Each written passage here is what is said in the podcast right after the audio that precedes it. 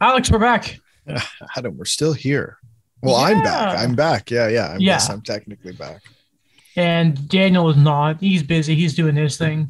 Maybe we're gonna finally be back together on Wednesday, but we'll see what happens. But how are you? Uh, not too bad. Uh, well, I mean, other than the Leafs, I'm not too bad. That's fair enough.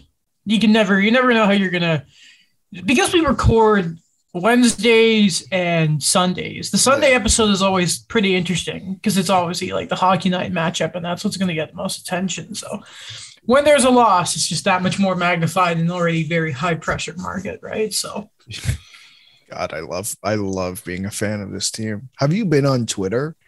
I, I we talked about it. Like my timeline was a uh, absolute mess, so I had to unfollow some people. That Yep. didn't work. Um, luckily, you know, I have I've worked hard to filter mine properly. Luckily, because the Hab because the Habs were playing, it was such a wild night. I filtered out most of the Leaf stuff. Yeah. The only Leafs thing I really saw show up was Jay Fresh asking people who's your MVP between Matthews and Shesterkin. But beside that, I actually didn't. Uh, I didn't see much. I was obviously as the Habs were playing. I obviously I like to look at the scores around the league to see what's up. Like keeping, especially if Ovechkin's playing for the goal counter, right? And I, I had seen it was three one Canucks. Then the Leafs were winning. I saw Matthews had a pair. He's Like of course he did. And Yeah. then as when I watched the highlights, obviously to be somewhat prepared for the show, but it uh, I didn't see much of the discourse, but I I I did look at as I like to do sometimes. I looked at the Leafs tweet about the loss when it's like ah we lose, and I looked at the replies, which were interesting, but you know, one of my favorite things to do. Don't actually tweet something because I hate when people do that, like when they go to another team's, like another fan base's Twitter account, even though Yeah. Habs fans are awful at doing that. Um, but like I, I got a sense of it. It's it's messy. Oh, and Harmon calling out Jack Campbell was was something that popped up. I up. thought we were friends. Apparently, I apparently, were. it's I really weird when you say when you said friends there. Yeah. my- The my mic or like my headphones just put like. Oh goodness. Ooh, my internet's not being fun. The last two words you said were just fr- fr- Oh. ends. Oh, I think it might be That's mine. How, am I okay oh now? no, it's uh yeah, it's good now. No, Okay. it's it's mine's been messy. Like I can open Twitter and that on my computer perfectly fine, but my phone's just been a total mess. Uh there's a lot to sort of if you really looked like to talk about in that. So I guess we can we're on the Leafs. We can start with the Leafs. And then later on in the show, we're gonna talk about the Habs game and Mike Smith. Goodness gracious, isn't he something? Uh, no, note on uh, Patrik Laine, note on the Caps and how they're going to do the deadline. Uh, notes from Saturday Night Headlines. Thank you, Elliotte. Thank you, Jeff, for providing content every Sunday for us. And then I thought, you know, maybe we can just quickly look around the league and maybe we can Sure. look at the playoff picture in that. Um, because last night, even in the East, I think there were some implications, and maybe we can also magnify while sorry why the Leafs probably need to get some wins now because they're starting to really solidify their position in the third like spot in the Atlantic, and the Bruins aren't too far behind, which is wild to think about. Um, I think before we get to the Canucks game though, um, because I just the notes for the Buffalo game on the dock, horrible, horrible performance. I can't say that second thing because it's swearing uh, at absolute zero, and then the last one is just please. I don't know why there's no it just says please on it. Oh, but I, I thought I thought you wrote please. I did not write that. no. Uh, maybe I wrote it and I just stopped Oh, tweeting, like I stopped writing it. But I mean, the Buffalo game was bad though. That was a game when you'd like to please forget about it. Maybe is what we were thinking. I, I- yeah. I, I didn't get to watch the the game live. I end up watching a, a lot of it afterwards. But You're lucky. yeah, exactly. I just it's I know there's a stomach bug going around. I get it. I understand. Yep. But I, I it's just so so damn frustrating to watch this team over the last uh I'll- let's say 5 years. I, I don't want to include that first year with Matthews and Marner because I, I just and, and the rest because I think that was such like for me it was such a fun year. But the Yeah. last five, it's just been the same problem over and over and over and over again, and they haven't been able to to fix it. Like that's why I'm so I right now I'm the hardest on the players. I think I you know I gave Mike Babcock his crap. If Oh, you yeah. listen to the podca- podcast uh, pre Mike ba- pre Sheldon Keefe, I gave Mike Babcock his crap. Uh, it's just at this point, we know the talent's there. Like I, I think because of the fan base, we like to overreact a lot.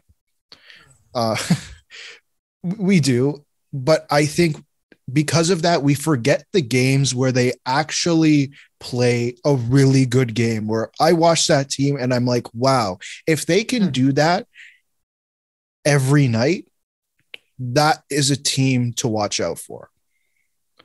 But they don't. Well, I mean, you look at the Vancouver game, and it was a sort of shift that I was seeing tweets about, like, ah, you know what, they got a beer with my friends, you know, full arena uh, for that game against the Canucks, like attendance hundred percent and all that, which is, by the way, just so so nice to see. Why are we still wearing masks, by the way? If we're full, like, why are we still wearing masks? I, I like, I'm genuinely curious about that. Um, I'm not an anti-masker, but Uh, I'm like genuinely curious, like, what's going on here? But I, I You know. also have many questions. It's just uh, whatever. Um, We'll get, our, we'll get ourselves in trouble. We'll get ourselves in trouble. What are we near? Are we like two years now? Like it's basically two years since since uh everything shut down here. Anyway, like About a week away. yeah. So like the third to go back to it, it was the fun of Matthews had just scored his second goal against the Canucks. Um, roaring because I mean I think the second goal was the one that gave them the lead, and it was like ah the MVP chance going on about there. And maybe we can have that discussion because I don't think we actually have to do with Matthews this year, especially like the last month, how good he's been.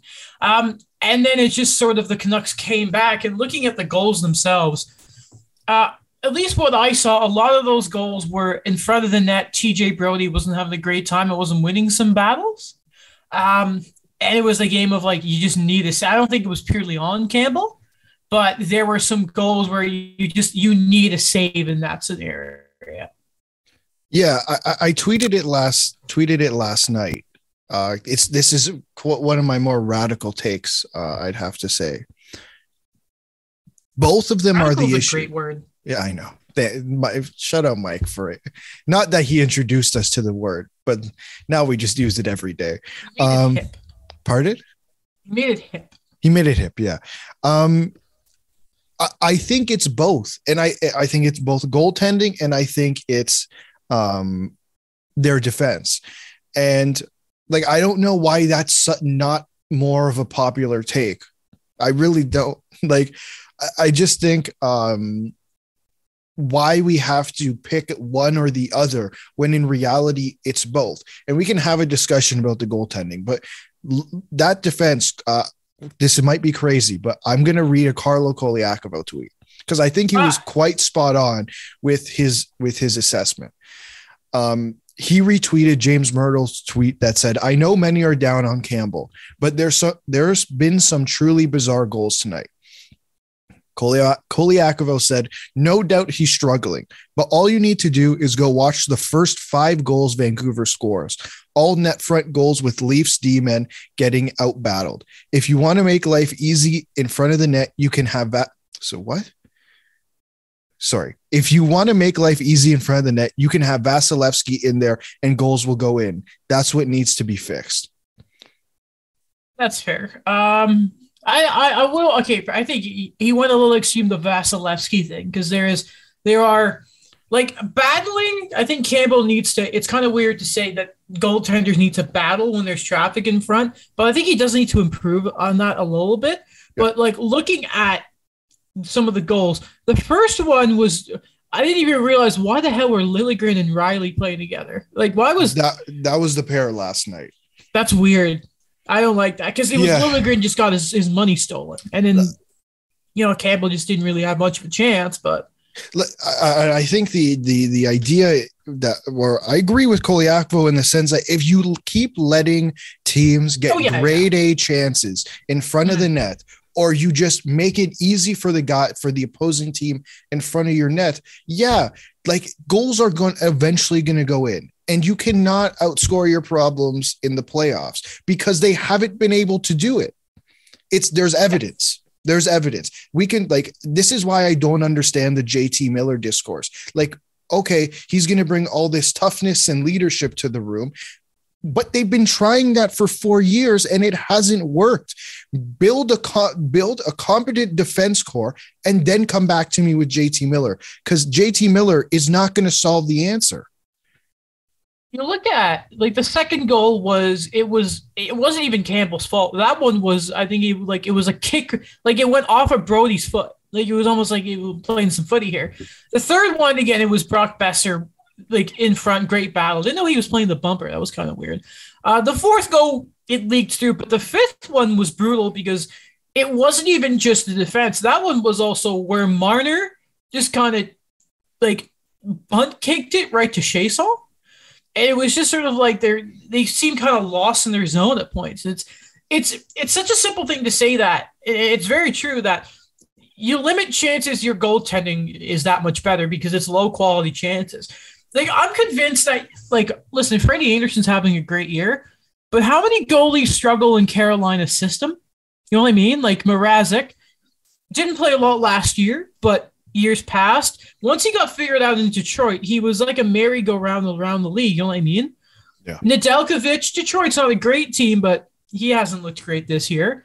Um, I haven't seen Raanta's numbers in a couple months, so I don't know there. But you know what I mean? It's it's an example of your system affecting like like just showing how good of a team you really are. And if you limit chances, then it's going to be good. But at the end of the day, you still need, you know, it's and we were very critical of Campbell the past few episodes, but it just it just it's hand in hand. You're right.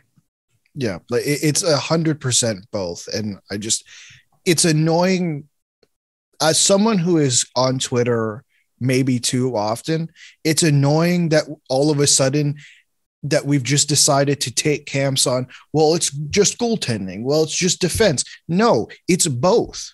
It's both. Like it's clearly both. And I don't understand why we're having the discussion about, yes, gold 100%. Jack Campbell and Petr Mrazek are not playing up to standards. At the same time, when you give up grade A chances time and time and time again, what do you think will happen? Eventually, some of them will slip in, even against the best goalies. It's just what happens. Still figured uh, Campbell needed his confidence back, and you don't get a goaltender their confidence back by, you know, being the reason for many of his goals against. You know, there's you're not giving him a leg to stand on there.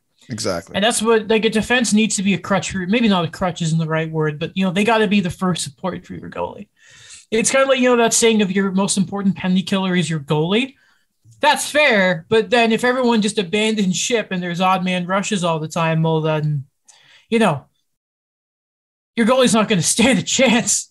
So right. I mean, he's right. He's the last line of defense, but that's it. It's last line of defense you know, it's um, it's it's interesting. It's interesting. Um, and it sounds like Kyle Dubas because the outdoor game's happening, so the Leafs can can avenge that loss to Buffalo outside. And God, I hope those, so. With those awful jerseys. Uh, yeah, anyway, not great. Um, but speaking it did seem like Dubas made the thing. What was the comment? That he doesn't look to be making a goaltending move, and if it is happening, then well, it defense. We'll have a conversation about that this episode, next episode until the deadline. But uh, it doesn't sound like there's going to be a goaltender coming in. Yeah, he he. I the exact comment I don't remember, but it was along the lines of he wasn't ex- wasn't very concerned about the goaltending, which has now bitten him in the ass because everyone's using that quote. Um, but I, I still think the, the thing with the goaltending is you, you look at Jack Campbell um, and you say, well, when he plays a certain number of games, that's when he's good. Now we've entered the region where he's never played this amount of games uh, in a single season at any point in his NHL career. It is now up to the coaching staff to figure out how to get him back on track because there is regression and there is this. This is not regression. This is horrible. Right? Like, it's also like the first one was it Rasmus Sandin after the Buffalo Sabres game was like, yeah, that's a team we got to win. And I think uh, I you have a note here yeah. about Dubas's comments. I want you to talk about that. Uh, so he, about Buffalo. Yes. Yeah, so he made a couple comments about Buffalo where he he was very much complimentary towards them. Oh yeah, what was it like? Sabres fans must love seeing their team play Yeah. so hard. Uh, yeah, and, and and he talks about you know blocking shots and and and and stuff like that. I could be very much overthinking that comment, but when I when I watched the press conference when he said that, my ears perked up because I'm like, oh, okay. Like if I'm a this is just my opinion. If I'm a play player hearing that, it's like, uh, I think we need to get our crap together because, like, we kind of just got called out. To me, Well, i- i- yeah. at least. when do GMs compliment other teams when it's not like them leaving an organization saying, "Oh, thank you," or if it's Never. like after a playoff loss, where it's like, "Oh, it was a great team." Like you, you never hear that. Like I guess, yeah, they're the their opponents they're playing, but let's not forget that Kyle Dubas is a GM who is uh is uh, very careful with his words. You know what I mean? He, he's that he came. I mean, the man learned out of Lou Lamoriello the the um, questions without answering. So I think that's I think it's very fair to think that yeah, there was a shot made there, hundred percent. Yeah. hmm Uh, and by the way, another thing from Dubas in this press conference we can touch on. Uh, it looks like that they're making a move. It's going to be on defense. I don't. I don't want to say it, Alex, but I mean, Chris Johnston stirring the pot, saying that they've made multiple calls about Ben Chiarot. That's just rude. That's so Okay. rude. So, but here's the thing. I want to. I want to. I want to clear something up. You were I'm ready not- for this. for what? You were for- ready for me to mention this. Yeah, I'm not anti Ben Chiarot. I've I've never been anti Ben Chiarot, but what I have been is paying a first round pick for anti paying a first round pick for Ben Chiarot. That's been Mhm. my shtick the entire time. For what you've for what you've described that Ben Ben would bring to the Leafs, you don't pay a first round pick for it. I, Yeah. Like uh, even if you're the most desperate man in the world, you cannot do that. Shout out to uh, two goals against the Flames. That was pretty cool, including uh, including the game winner. That was pretty nice. Not gonna ask why he was out there in OT because we still want to give Romanov a chance, but we can talk about that a little later. Um, are there any other? I feel like we've talked about this so much. Beside Chychrun, beside Chychrun, because I know that's that's the guy. You know, if you're going That's all in, guy. you want to you want a quality defenseman with term. That's the guy. But who is the defenseman? Is it Giordano? Is it Luke Schenn? Who is it? Well, so here's the I've heard the Luke Schenn discussion, but I think they've kind of filled the role that Luke Schenn would have filled. I don't know, like they brought in Ilya Lyubushkin, who's actually like he's hasn't been bad.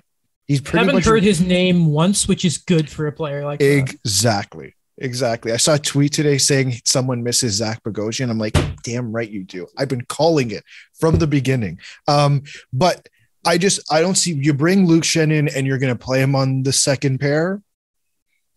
Yeah, that's uh, Like, it- eh. I, I just I don't know if that does it. Like to me, if you're gonna make a bigger move, it has to be something of impact.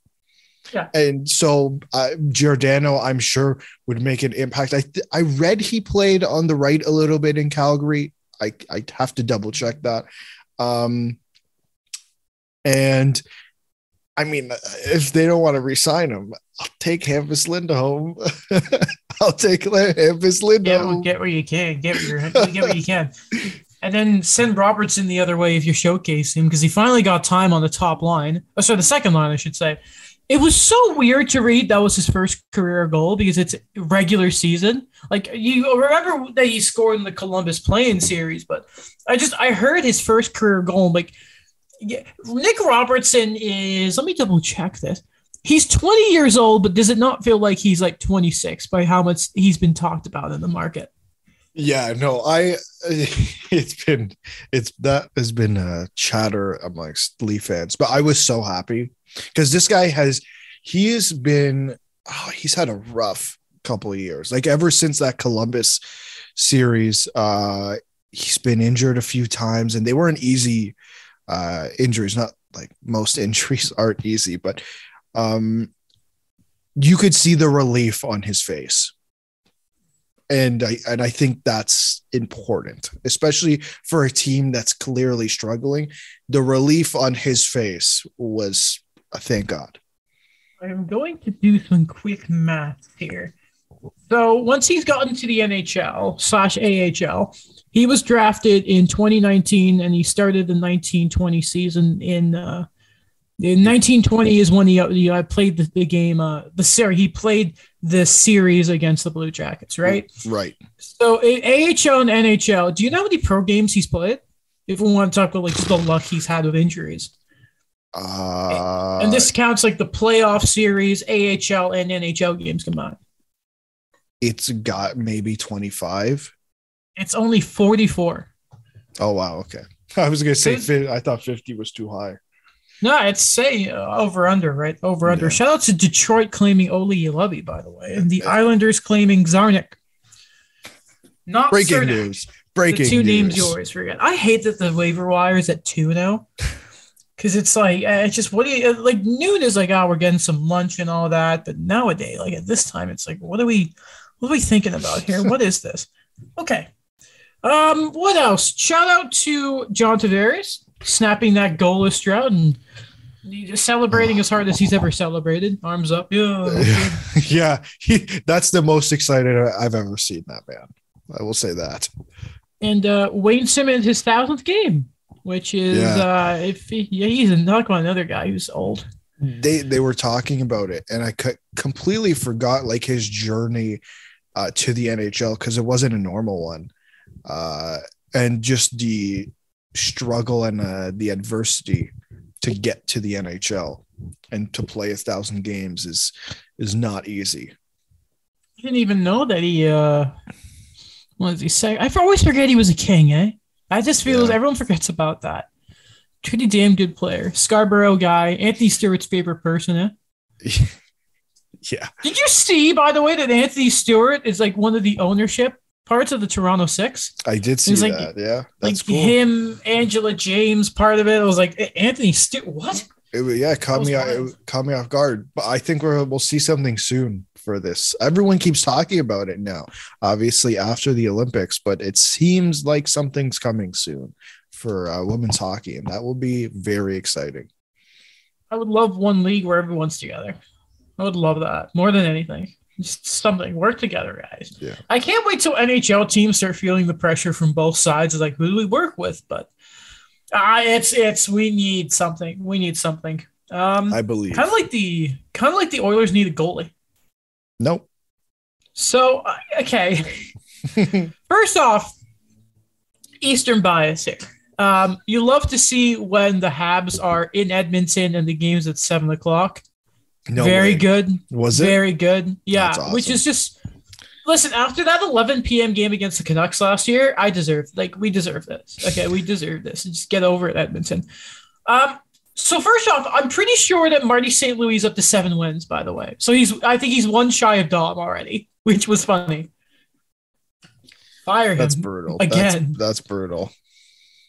Cole Caulfield must. I don't know when. When's Marty St. Louis' birthday? Because I can only imagine what exactly Cole's gonna get him for. A car. Marty St. Louis. I Some- mean, something multiple. expensive. Um, a replica of the Calder Trophy. That's what he'll get him. So Marty St. Louis, his birthday's in June. Okay, so he'll be getting something good from from Cole Caulfield.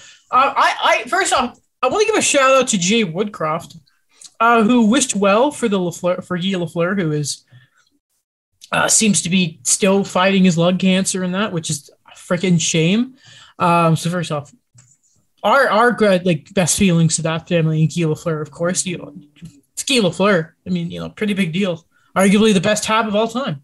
So you know, wishing him well. But I thought it was really nice by Jay Woodcroft. Uh, the guy just carries himself well, Mr. Woodcroft. By the way, I, I like him, and I just thought that was really really good. I don't like when he keeps challenging goals though. So the story of the Habs Oilers game was, I want to say it was all in the second period. There were three goals. All three were reviewed, and all three went Edmonton's way. Did you see any of them by any chance? Uh, I don't think so. I don't think I saw the re- reverse calls, but I will find them real quick. So one was goaltender interference. I want to quickly, if you could find the one where the goaltender interference goal, I want to say it was the first of the calls. I want to get something up quickly because there is um a, a, there is a play I always talk about on the show, and I've never been able to find it. Um, but I found it the other day.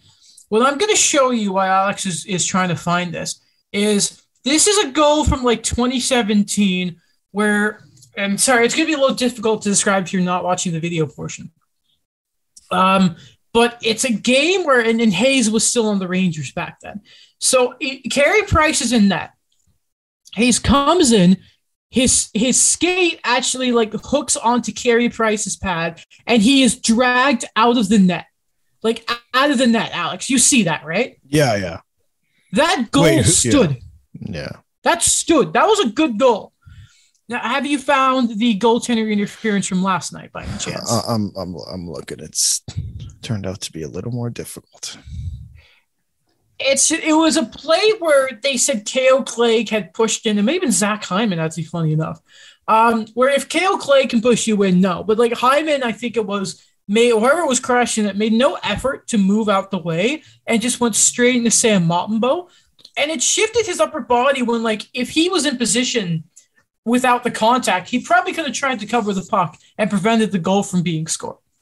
The other was like I, I, I just like a a right call offside on Nick Suzuki, but it was like the type of goal where you're like, do we need to review for this? Uh, and the third one was a Laurent Dauphin, which was the right call, but it's like you're slowing the game down so much, and I just can't stand it. I, I wasn't able to find the exact uh, clips. I'll keep looking as we're talking, but this is this is an article from the Oilers Nation. Um, yeah, it's titled "The Day After." That should be Mike Smith's last game with the Oilers. Oh, let me let me figure this out quickly. Because the oh game, the, sco- the score did not reflect the game. First off, Montreal played well, so I don't mean it like that. The, the finish was 5 2, right? Okay, okay. So let's say that I'll give them the benefit of the doubt here and say, okay, you know what, the calls were right. But if you look at this properly, and that goal Suzuki that called back, it was this thing where he was on the right circle of the power play. He did the exact same shot again and scored after they had wound the clock back on the power play. So he scored, it got called back, and he did the exact same thing because Nick Suzuki is amazing. Um, but let's just say, like, think of it like this: the final score had Mike Smith allowing. I can't remember if actually that fifth goal was empty netter. I think it was. So five two is the final score. He allowed four goals. Two got called back. So realistically, that should be a five two. So not five two. That should have been like a seven two game. And Mike Smith had this thing of like he made this garbage save where it was like shot into his glove when he was already down and he picked it up. And you know that famous clip where Patrick Roy like holds a, like the puck up because he's like, and yeah. he drops the puck. It's like Roy got caught hot dogging. He didn't drop the puck, but Mike Smith did that motion to the crowd. And you're like, what are you doing, man? You've been so bad tonight. Like the Oilers fans don't like him. He doesn't like Edmonton. He's such a loser. I, I just and and they won't even. I think there was the report last week or a couple weeks ago where it seems as if Ken Holland will not make a move in net. Yes, yes, which is not right. It's ludicrous. Like, Koskinen's been good under Woodcroft, which is you know, fine, fair enough, you know, whatever. It's probably more difficult to move Koskinen anyway, yeah. but it's Mike Smith. His save percentage is less than 900 going into last night, so I can only imagine what it's like now. And they they even next year, like even moving, like imagine we're talking about moving past this year. You still have Mike Smith and you don't have another goalie. Like, okay, they're yes, not, they're not playing Stuart Skinner. That's what's annoying. He's been decent. They're not playing him. Right, right. Like you can play Stuart Skinner now to find out what he is, but then you still need like unless Stuart Skinner comes out and he's the next not not that he's not the fifth string Jordan, fifth string goalie like Jordan Binnington. but for him to come out and magically become the Oilers starter, then become their starter going into next year is just a kind of unlikely. So next uh-huh. year, they still don't have a solution in net, and they still have all the problems on their back end. I could not be more wrong about Mike Smith, by the way. I really, I really screwed the pooch giving him credit there. I very much regret that. Okay, hold on. I found the uh, I found the goal. Okay. I went to the highlights. I just want I want Oh, your smart. opinion here. Um, okay, so here it is. You know, there you go. The Oilers coming the other way. Lots of Habsons at the game. They were chanting all day. So there it is. There's Hyman. I think that's Hyman. Uh, and it's just there it is. You know, Sam Montembeault right away is like, my goodness, what just happened there? Uh, no, it was Ryan McLeod. Sorry, not Zach. Why did I think Zach Hyman? Ryan McLeod, right-handed, 71. By the way, Jake Evans is hurt again for Montreal. That sucks. They're still not healthy, eh? So there we go. There's KO Clegg. Okay. And look at the effort to avoid the goalie. There, there was none. Look at this. Okay, you know what I mean? Like, where where is that? And see, and now Martin Montembeault doesn't like is in the position to make that save. That is goaltender interference to me. Look at the look at the effort. There just there is none. Yeah. So you said the they the argument was that Clegg pushed him in. Yes, Uh, KO Clegg. uh, come on. Look at that. Look at look Come at that. on. That's ridiculous. That, that that's that's a weak that's a weak argument. I will say that's an extremely weak argument uh, to to use. That he walked in, that he got he got pushed into Montembeault. I I I, I disagree with that. If it was uh, Peach or Sherrod, I'm with you, but KO Clegg, KO Clegg, No, but is like, that where we're going? but he didn't even push him. I, I don't think he Uh, did. It doesn't like screw it. It doesn't. It can be anybody. He did not push him into the goalie. He did not. He walked in there himself. He's he's awful. I can't stand Mike. Especially there was a penalty. I think three times last night. Mike Smith knocked the puck off the um the puck off its stand. Yeah. He got called on the third time, right? And he argued about it with the refs for like two minutes. And then, oh, okay, this is something else I wanted to try and find. So you saw the Gallagher penalty when uh, the Oiler had his stick on the ice, which you can't do. But they gave Gallagher the penalty, which uh, you know what? I actually don't hate that. And by the way, credit to like the Oilers here. Philip Broberg got high sticks and they completely missed it. So the refs weren't great last night. And I want to say Francois Saint Laurent was a ref, which explains a lot. So you've obviously okay, you so you said that you have seen that Yep. Gallagher play, right? I have shown Yep. this to you before. Um, but I, I just for consistency's sake, this is one of my favorite clips ever. Um, I want to show you what he what Zidane, Zidane like stopped working. That's Oh. great. Hold on. She's that better? Uh, I don't think it connected. But oh, that's not good. Okay, oh no, no, well, it did, it did, it did. We're good. Okay. We're good. So See, I'm you- gonna now. Yeah, but you said Zdeno Chara. He gets away with everything. Oh, you're gonna see. This is this is honestly I- one of my favorite clips in hockey. I think I already know the clip you're gonna show. I just have a gut feeling. So so Gallagher didn't get a penalty for that. Sorry, got a penalty for what he did. Yeah. Okay, so for those of you who don't know, look up Mark Scheifele has stick launched into orbit by Zdeno Chara on YouTube. So here's Mark Scheifele in front of the net, you know, uh, not in front of the net, but you know, right there in the circle, like just outside the slot. There's Zdeno Chara. Watch what Chara does to his stick. He doesn't have the puck. It's gone. This was not a penalty. Look, it's it gets sent to the moon. It's gone. Scheifele just turns around. By the way, screw Mark Scheifele, by the way. But look, it, it's gone. If there wasn't netting there, somebody's going home with the stick. Yeah. That's the consistency of the NHL. I hate it. I hate it so much. Yeah, no, it, it's uh well, that's the NHL, and also it's Zdeno Chara. Zdeno Chara just just uh gets away with uh, about everything, which is why I, I I- saw them talking about it on uh, SDPN about bringing Char to the Leafs. And I'm like, you know what? Do it. If that means that, that the team does not get called for penalties, do it. I'm down. ridiculous, man. I, the inconsistency of, of how this works, I just can't stand it. And it's only going to get worse. It is. It is. Um, okay, hold on. I'm gonna fix my mic. I don't know how I'm I, gonna. I think it, it's but- good. I think it's good now. Oh, okay. It's good now. Okay. I think so. Um. Okay. The Capitals are a weird team, eh? So they're they're not going to be aggressive at the deadline. And see, this is why I wanted to talk about something to do with last night's game. So first off, congrats to Rick Nash who having his jersey retired with Columbus. That's pretty sick, eh? So Columbus lost in overtime. I'm pretty sure.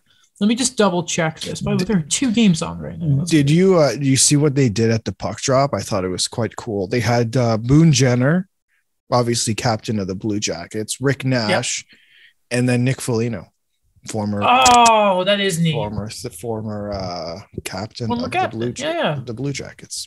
Yeah, that's neat. So Boston beats Columbus in the shootout last night, um, and then the Capitals get a regulation win.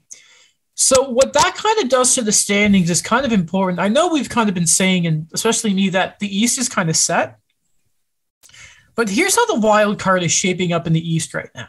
Um, Washington are sort of they're three points back of Boston. Uh, Columbus have a game in hand and they're ten points back.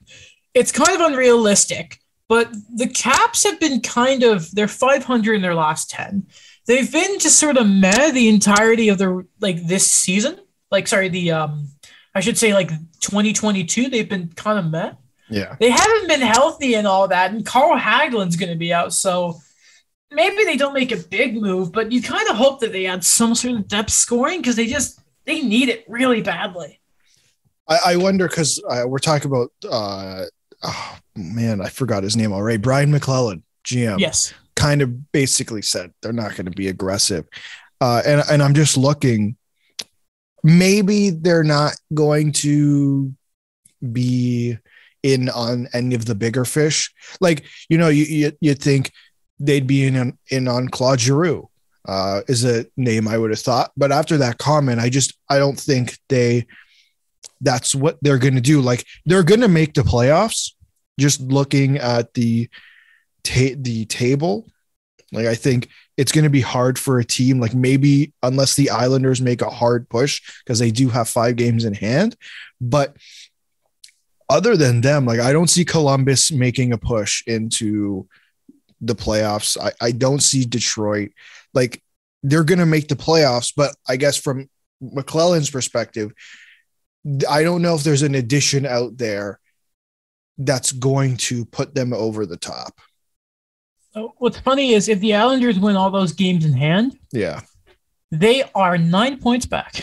Yeah, no, of course. It's so we can look at I have TSN's trade bait board up here, right? Uh Chychrun, no, Giroux, no, Chiarot, top three, love to see it. Uh Klingberg, no, uh Giordano, no. DeBrusk, uh, I don't know if they're gonna want a guy with you know his, his he has that qualifying offer at the end of the year. It's like four million. Um Justin, no, Justin Braun doesn't work. Me, oh, imagine if they got Phil Kessel. He's not gonna cost too much No. replace Hagelin with a former line mate of his in uh, in Pittsburgh. Andrew Copp, who knows what's going to happen with him? There are definitely names out there. What if they could stealthily, if it doesn't take too much, try and get Brock Boeser? That's probably a bit too much. Um, I don't want Samsonov, so don't call me about a true Lekkonen. um, there's um, Pavel Zach no, because if they, if there's a deal with Vancouver and New Jersey, Zach is going to go the other way. Maybe that's the guy. Maybe it's um. I like I like Copper Copper Kessel. I'm kind of marrying myself to that. Go ahead. Yeah, no, I just I can't see based on that comment. And you know, GMs, the most truthful people on earth, obviously. Uh, We're not trading PK Subban. ne- never forget when Marc Bergevin said we are not making any trades, and then a mere week later traded for Eric Staal. Um, wasn't even a week. Or we're not trading Galchenyuk. Gets Yeah. traded. We're not trading PK Soup. Gets traded. uh, I, I I just I can't imagine them going after a big name this time around.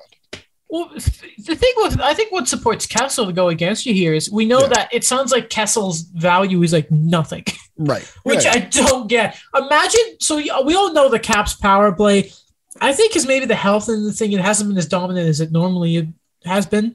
But imagine their second unit has Phil on it. That ain't bad, man. That ain't bad. Obviously, you never put him on the ice at the same time as Ovechkin because you know No. let Ovechkin take all the shots. But uh, you know, I think that could work. I think that could work really well for them. I hope so. I hope so at least. You know, I want the. Otherwise, it's just like, who are they going to go against in the first round? Probably Carolina or Florida. Oh goodness gracious! I'd be very interested to see that Washington and uh, Carolina. Don't forget they beat Washington a couple of years ago. So yeah. I think that I, I think the Caps don't really I, I don't see them winning around to be honest. Also, looking at the standings, I forgot to mention with the Leafs uh, thing, they were within like a point or two of the Panthers.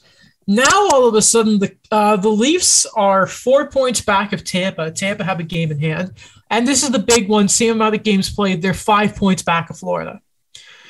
Uh, that is why you know they this time of the year they need to they need to have their game together. Would have been real um, nice to get the four points.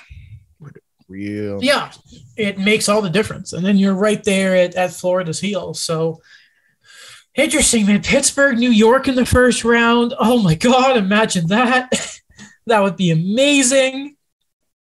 Uh, it's looking fun, man. It's looking fun. You know, I, am just looking at the East here. You know, I would be very interested to see what uh, of Tampa. I'm uh, sorry, a Florida and Boston series would look like, because like Boston has had a weird year. And yeah, they don't have Tuukka Rask or David Krejci, but I think they just have this mentality of when they get into the playoffs.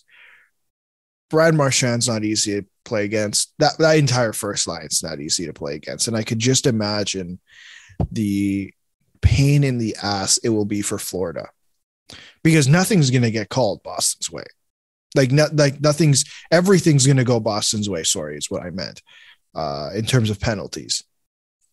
Yeah, I think Sam Bennett will have something to say about that. He just has to make sure he doesn't get suspended like he did last year. It's has, it makes you wonder if what they kind of if they pick up Chiarot and it's yeah. like him and Gudas, I think they could. Then again, yeah, if if David Krejci just comes out of nowhere and signs back in the NHL for the year, which I wouldn't be surprised.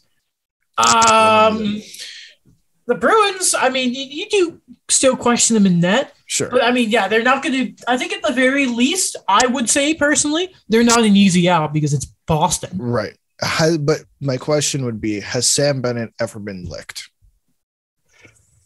I, I, I don't, I don't want to. I'm going to take my mind out the gutter for a second and say no. But, um, but I mean, you know. Well, here's Brad Marchand. Yeah, and uh, what a what a dirtbag. He's gone quiet, eh? Brad Marchand. I wonder if he was talked to. Again?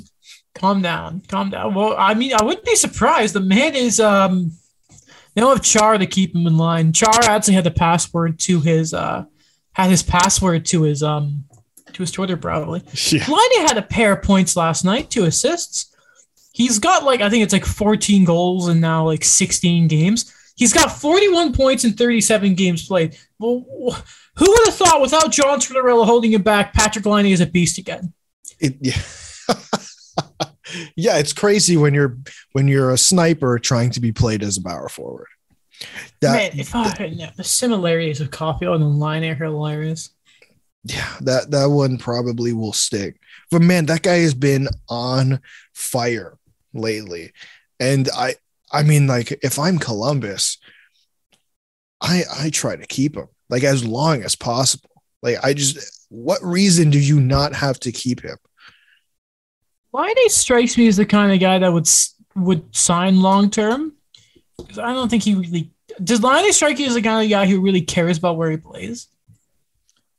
Um, like no, he, he was fine with Winnipeg and. he just hated him for some reason. I, I, didn't want to make a mean comment about Winnipeg, but yes, like he did not have an issue with living in in Winnipeg. So I think last year, you know, there was the conversation about him not maybe uh, taking that qualifying offer. I think that had more to do with um, a certain coach more than the city. Just a best guess um, but yeah, I, I think he would sign there long term. Like I think they got something interesting going there. You you still have Zach Werenski, yeah, at nine million dollars, but whatever. You already so you already have that defenseman. You ha- now have a goal scorer. You now have also Cole Sillinger and Adam Boqvist. Thank you, Chicago. You still have another first round pick of your own and another first round pick from Chicago this year. Like you have the building pieces starting to appear. Why wouldn't you stay? Like, I don't think it's going to be as rough and tough of a rebuild as I think we thought. So Korpisalo's off the books at 2.8. You yeah. add that to Patrik Laine's current 7.5, and they have the money, obviously, with so that they're sort of tearing down there. Yeah. And then who knows what happens with Max Domi? He's probably gone. Um, but I mean, they have the money to do it. So go ahead, man. And then there's your star. I mean, Rick, that whenever there was that goal he scored, I want to say it was last year, when he went to end to end, and it reminded me a lot with his reach of Rick Nash. Um, that, that you know that famous Rick Nash goal when he was in Columbus where he danced through the entire team. Yeah. Um, he's not as he's not the power forward Rick Nash is, but it's just very interesting that the way the Stars have aligned the day after Rick Nash's retirement, uh, sorry, his jersey retirement, that we're having this sort of talk about Laine is like the next great goal scorer, the next face of the franchise in Columbus. Yeah, like I, I think because the discussion came up last year about him being a power about towards trying to turn him into a power forward you gotta play like play him to the best of his current abilities. Yes are there areas of his game that we all think he can improve on? Sure but why force him into something when he's uh when he's not like I, i'll use matthews as an example Matthews in his first year had 40 goals. He is a goal scorer. He then progressed into into working on his two-way game. You know like, Yeah, like I'm I'm not sorry, I'm not comparing Matthews and Laine. I'm just saying we know what Patrik Laine is. Don't try to turn him into something completely different for no reason possible again, uh, don't try. And what was the, the phrase out in the wild? Use it, don't turn uh, the Prius into a Porsche or something, like the other way around. I could be misremembering that, but um, yeah, that's how it works. Okay. I want to talk about the Hart Trophy for a second here. Okay. Okay. You know that beside Montreal, the team I watch the most is Colorado. Exactly. Okay. I like I like Matthews. I think he's having a tremendous year. Um, right now, Igor Shesterkin has a 940 save percentage. The last goalie close to that to win the Hart was Price at a 933, which is abnormal. And right yeah. now, Shesterkin's better than that. Um, two tremendous talents, and even if his even if his defense isn't great, I still think Huberdeau deserves the respect. I'm not going to call out Dom Luszczyszyn's credibility for not having his model have him in the top 10, uh, as Alan Walsh did, but I still think Huberdeau deserves the respect of how great he's been offensively for the Panthers. I think that's I think it's it's it's a little fair to say he deserves it. Sure. But I watch Colorado, and every time I watch it, Cale Makar makes me go, "Holy crap!" Um, and yeah, Edmonton guys, whatever. Okay, move over. Yeah, you're pretty good. Okay. Not to mention, I think I think we took the crown away from Sidney Crosby too quickly about the best player in the world. Remember when we first started the podcast? I was a little wary about giving it to Connor right away. I'm yep. starting to come back around to maybe we're disrespecting Sid. But anyway, there was this play, and it was it was Calgary, Colorado. Did you catch the game by any chance? I did not. Next time they play, you need to. It was a great yeah, game. Yeah. Western Conference preview potentially, right? There's this play, I think it was in the, the third period to tie the game up where it's a two on one coming the other way for, for Calgary. Makar plays the two on one perfectly, ends up with the puck behind his net, skates right past the two Flames, keeps the puck out of reach for both of them, skates the other way with, I was it was like a three on one with Colorado, and sets up Nathan MacKinnon for the game tying goal. I saw you may have seen Will tweet, "Holy crap, Cale, what a play!" And I messaged Will. I'm like, "Is this the play you're talking?" About? We both saw it. Yeah, it was one of the most impressive shifts I've ever seen. It was like, oh, it was near perfect. And I just look, I'm like, without, we're looking at the trophy of what are they without, right? Yep. What the heck is that? Compare it like this: the Colorado are a good team. But you can see the difference when you have a player like Cale Makar instead of Tyson Barrie, who was their offensive juggernaut before. And I'm just like, obviously, MacKinnon's been in and out the lineup for injury, but when he's been in, he's been great. We know what Landeskog is. But holy crap, Cale Makar. I just I'm not I, I am not saying he is my go-to Hart guy actually, and I'm I'm really thinking about it because Shesterkin and Matthews have been so great. But I feel like Cale Makar needs to get some MVP love because he gives McDavid, I think, a run for the best skater in the league too. He is so impressive and so fun to watch. He's out of this world. Yeah, no, I I, I agree with um with with your points. I just I still would I actually wouldn't even I wouldn't even give it to Matthews. Um I think I at the beginning of the season or about like a third of the way in, I would have said McDavid. Um, but just because I think our halfway like, award show, you yeah, did give it to McDavid. I did. I did give it to McDavid. I think my answer is starting to shift the more I read about the New York Rangers. Um, like Igor Shesterkin has been hands down the best goalie in the league this year.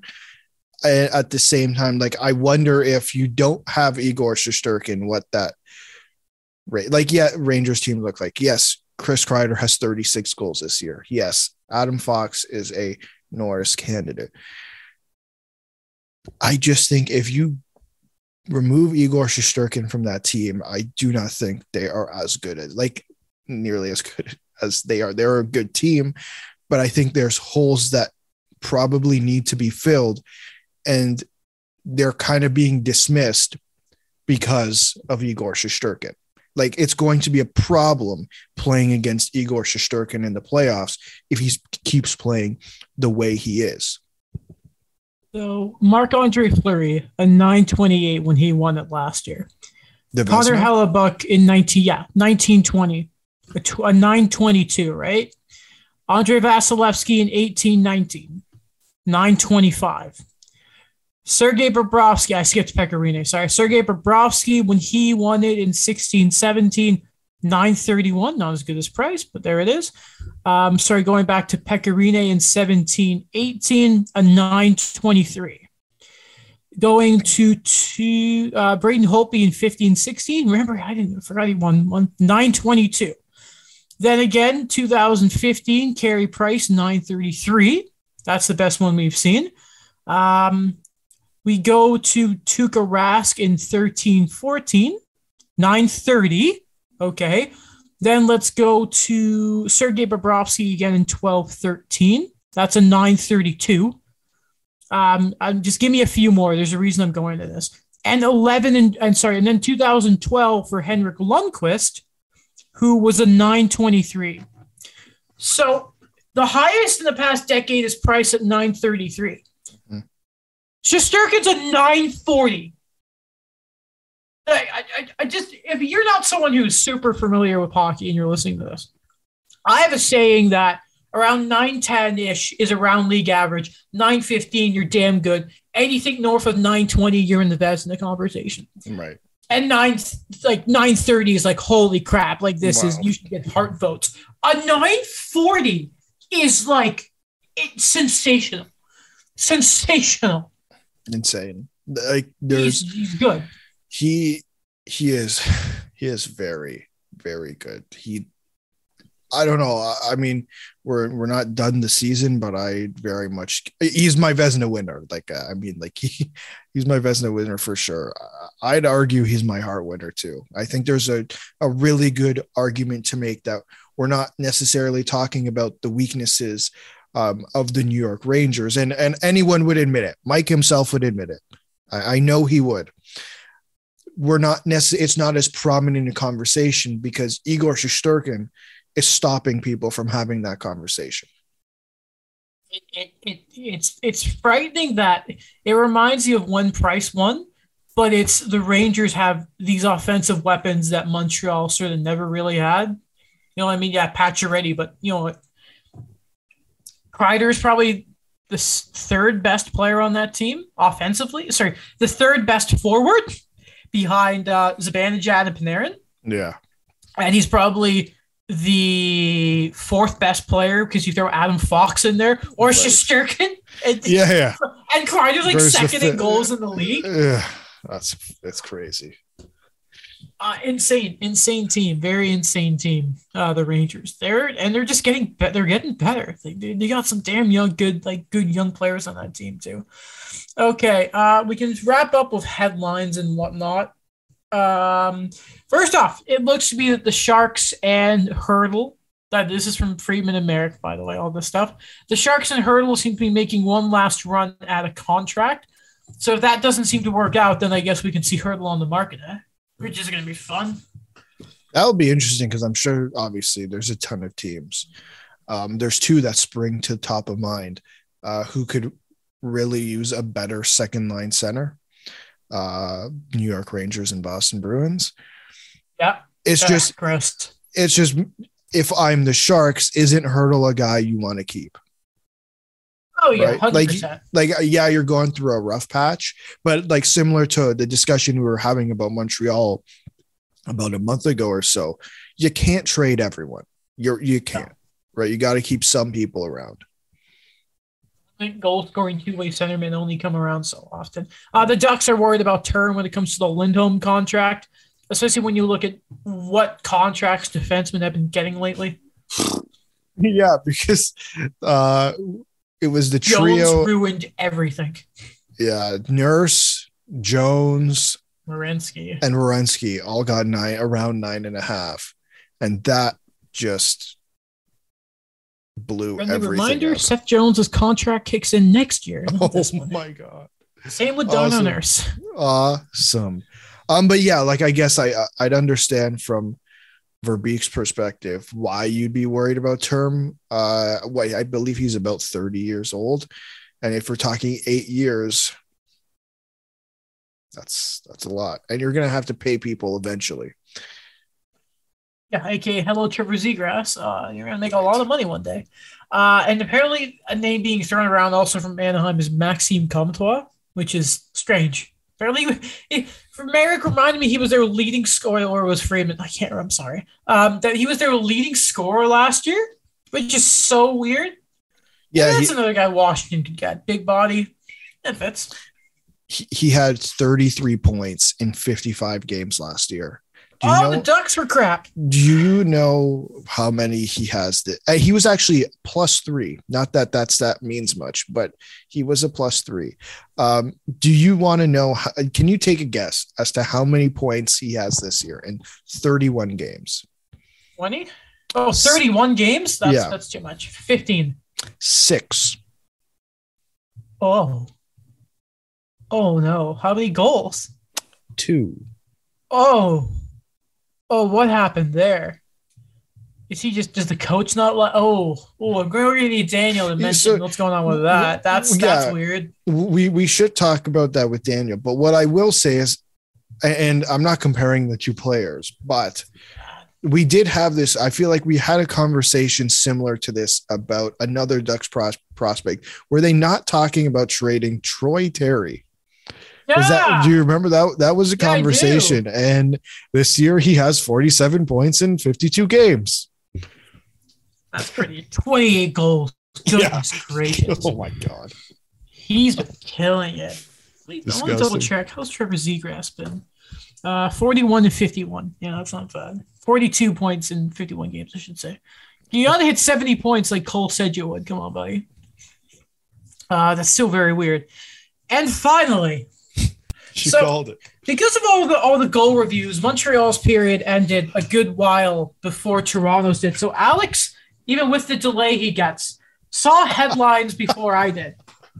Um, and Probably. Alex messages me as I pick up on this paper that just fell off my desk, and he's like, "Adam, you're gonna enjoy headlines because you called it a few weeks ago.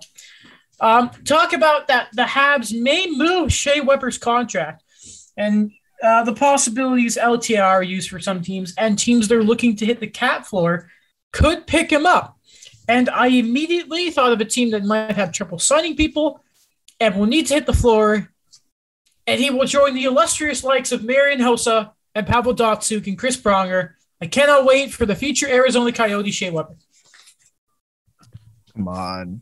No, not Arizona. Who else is there? Like Seattle? Well, uh, in the regular season, there's not a whole lot of uh, a whole lot of options, right? You're talking about your the Seattle's, the Arizonas, potentially the Buffaloes, but um, if I'm Montreal, like I would wait until the off season. Like obviously, you're not going to get a. I don't know what what you what did Brent Seabrook what was that trade? I don't think it was too much. I think we are kind of annoyed about it, weren't we? Seabrook.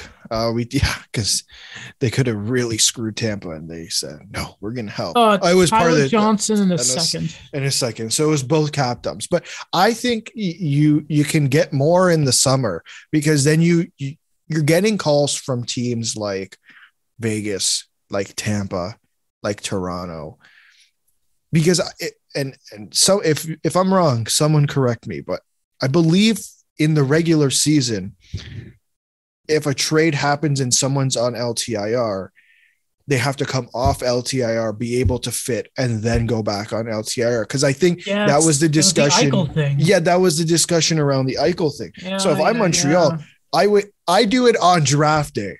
You do it on draft day, and you do it during the draft, during the first round. Not to mention, I feel like their roster would be kind of boned if they trade him right now because then you're guaranteeing Price can't play because you need 10 million in room to start him. 10 and a half, but I mean, apparently he's back on the ice. He wants That's to try good. and play. And uh, don't forget, they have other guys injured right now. I thought they were going to kind of healthy again. These guys are currently hurt still. Hammond, which sucks because he got hurt right away. Yeah. Uh, Tyler Pitlick, who they got from Calgary, don't forget.